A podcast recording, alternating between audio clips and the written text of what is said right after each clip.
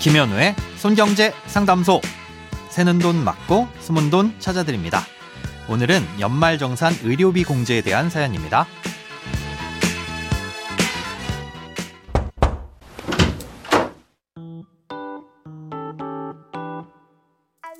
저희 가족은 부모님 두 분과 결혼한 언니 그리고 전데요. 언니와 저는 각각 독립세대로 살고 있었습니다. 아빠와 언니 저는 모두 일을 하고 있고요. 그런데 올해 초에 아빠가 암 판정을 받으셔서 간병도 할 겸 제가 부모님 집으로 들어가게 됐습니다. 아빠의 치료비는 가족들이 나눠서 부담했는데요. 총 치료비 6천만 원 중 500만 원은 아빠 카드로, 나머지 치료비는 언니와 제가 각자의 카드로 반반씩 부담했습니다. 치료가 끝나셔서 12월에 저는 다시 원래 살던 집으로 나가려고 합니다. 이제 곧 연말 정산을 해야 할 텐데 아빠의 의료비를 어떻게 처리할 수 있을지 궁금합니다. 제가 세대 분리를 해서 나가더라도 아빠의 의료비 공제를 제가 받을 수 있을까요? 만약 아빠의 의료비 공제를 저나 언니가 받을 수 없다면 저희 카드로 지출한 의료비를 아빠가 공제받을 수 있는 걸까요?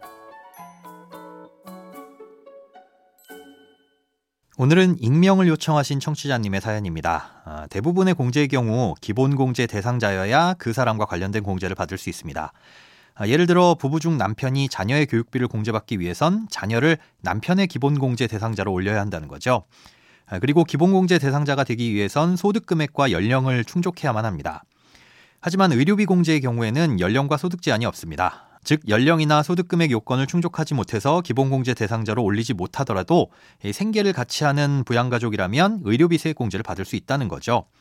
사연자님의 경우 아버님이 소득이 있으시기 때문에 당연히 아버님을 사연자님의 기본공제 대상자로 올릴 수는 없지만 의료비 세액 공제는 받을 수 있습니다. 아, 또 형제자매나 처남, 처제 같은 관계라면 원칙적으로 주민등록상 같은 주소지에 거주를 해야 되지만 부모님의 경우엔 꼭 같이 살지 않더라도 의료비 공제가 가능합니다. 예, 그리고 의료비 세액공제를 받기 위해선 반드시 세액공제를 받으려는 근로자가 본인 명의의 카드로 지출을 해야만 합니다.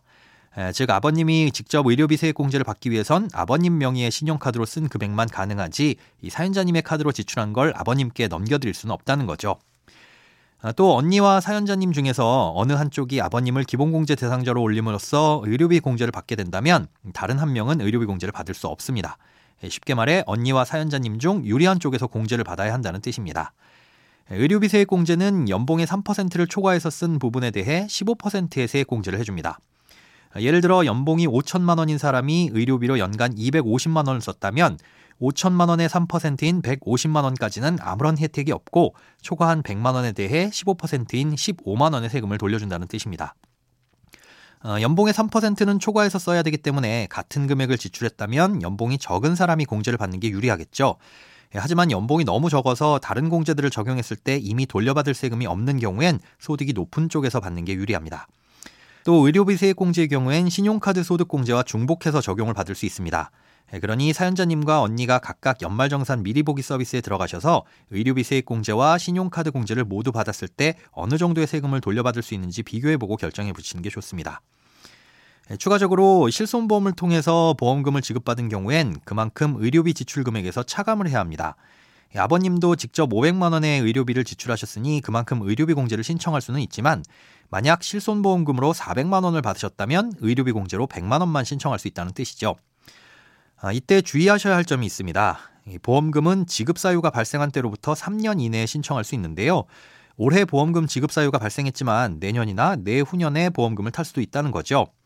예, 하지만 이럴 땐 보험금을 탄 해의 의료비에서 차감을 하는 게 아니라 보험금 수령의 원인이 되는 해당 연도의 의료비에서 차감을 해야 되기 때문에 나중에 수정 신고를 하셔야 합니다. 돈에 관련된 어떤 고민이든 상관없습니다. imbc.com 손에 잡히는 경제 홈페이지로 들어오셔서 고민 상담 게시판에 사연 남겨주세요. 새는 돈 맞고 숨은 돈 찾아드리는 손경제 상담소. 내일 다시 만나요.